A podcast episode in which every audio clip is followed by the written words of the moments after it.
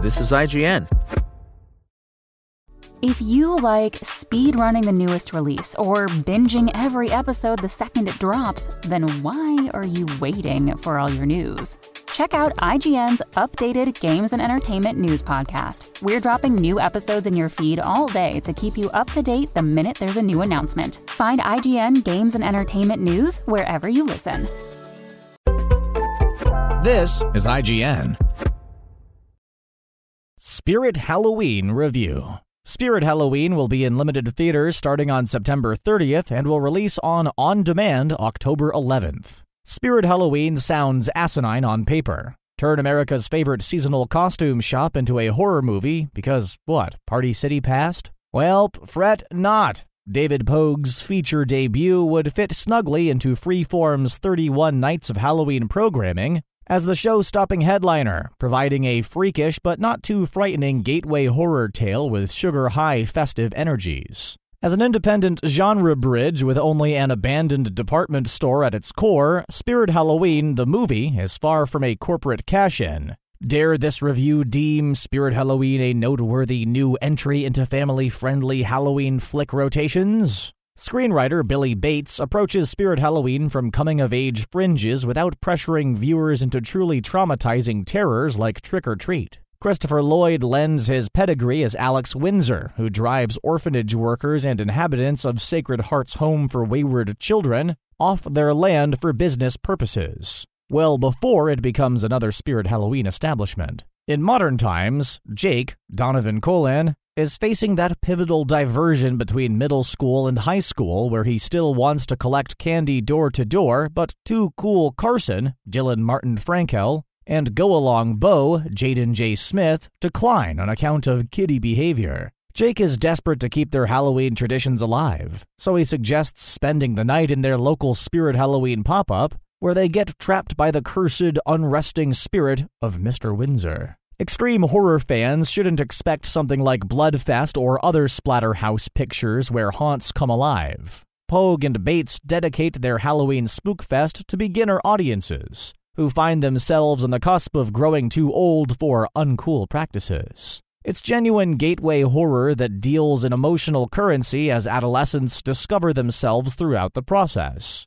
learning the power of individuality versus choosing to follow social cues. Friendship comes first as Jake reconciles this Halloween obsession with his horror loving father's death, complete with messy internal quarrels between a trio of locked down besties fighting against overstocked forces. In terms of horror, Bates is clever in the way she conjures spirit Halloween demons. It's nothing revolutionary. Storytelling is by the books about youngster characters confronting their impending maturity. Spirit Halloween becomes a continual chase as Lloyd voices a hovering blue orb that possesses random decorations and costumes throughout the Halloween shop. Practical effects are smartly restricted to whatever would exist within a Spirit Halloween storefront, from 10 foot tall Grim Reaper meanies to lumberjack clowns with saw hands that look as expectedly fake as you'd see in model window scenes. There's a tremendous sense of enjoyment as Jake's clan flees from spider walking skeletal monsters crawling on all fours that look torn from your neighbor's lawn, especially with Lloyd's voice billowing from separated jawbones. Hokiness is written into the screenplay instead of trying to pass lawn ornaments as threatening entities. Spirit Halloween knows the game and astutely dances around budgetary restraints. However, Poag sometimes fails to balance more childish material with an elevated level of parental intrigue. Bless Bo's lactose intolerance, which becomes a fart gag that reveals their position in a critical moment. Those who can't appreciate juvenile productions will find Spirit Halloween more frustrating. Even in its current state, plenty of formulaic fallbacks aim directly at horror audiences who've yet to investigate the genre's vast reaches. Scenes hinge on Carson's military grade Nerf gun arsenal, Bo's forced ankle injury to spur a close encounter, and Jake's early in life depressions as a preteen who's not ready to grow older. Some aspects work, others hit as soft as the film's possessed teddy bear. Save this for movie night, whether you're an older sibling, elder relative, or cool as heck babysitter.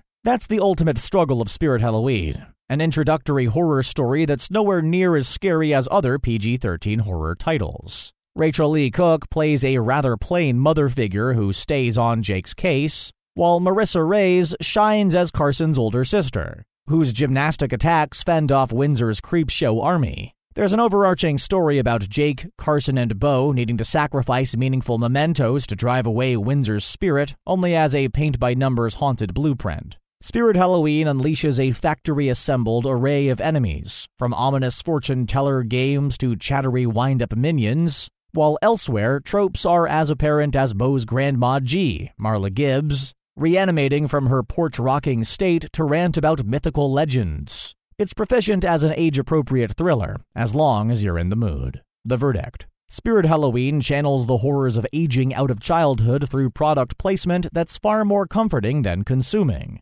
David Poag and Billy Bates find the sweet spot between commercialism and capitalizing on trends. Wholly indebted to the gateway playfulness that leads children against the kind of spoopy undead. It's never excruciatingly horrific, yet storytelling serves the tenderness behind introductory genre invitations that will no doubt lead to more extraordinary creature features down the road. Everyone deserves a starting point, and Spirit Halloween wears its Goosebumps adjacent badge with mainstream appeal. It could have been a disaster. Instead, it's one of the more balanced entry horror flicks, fumbles and all, in a few years. Spoken Layer. Want to learn how you can make smarter decisions with your money? Well, I've got the podcast for you. I'm Sean Pyles, and I host NerdWallet's Smart Money Podcast. Our show features our team of nerds, personal finance experts in credit cards, banking, investing, and more.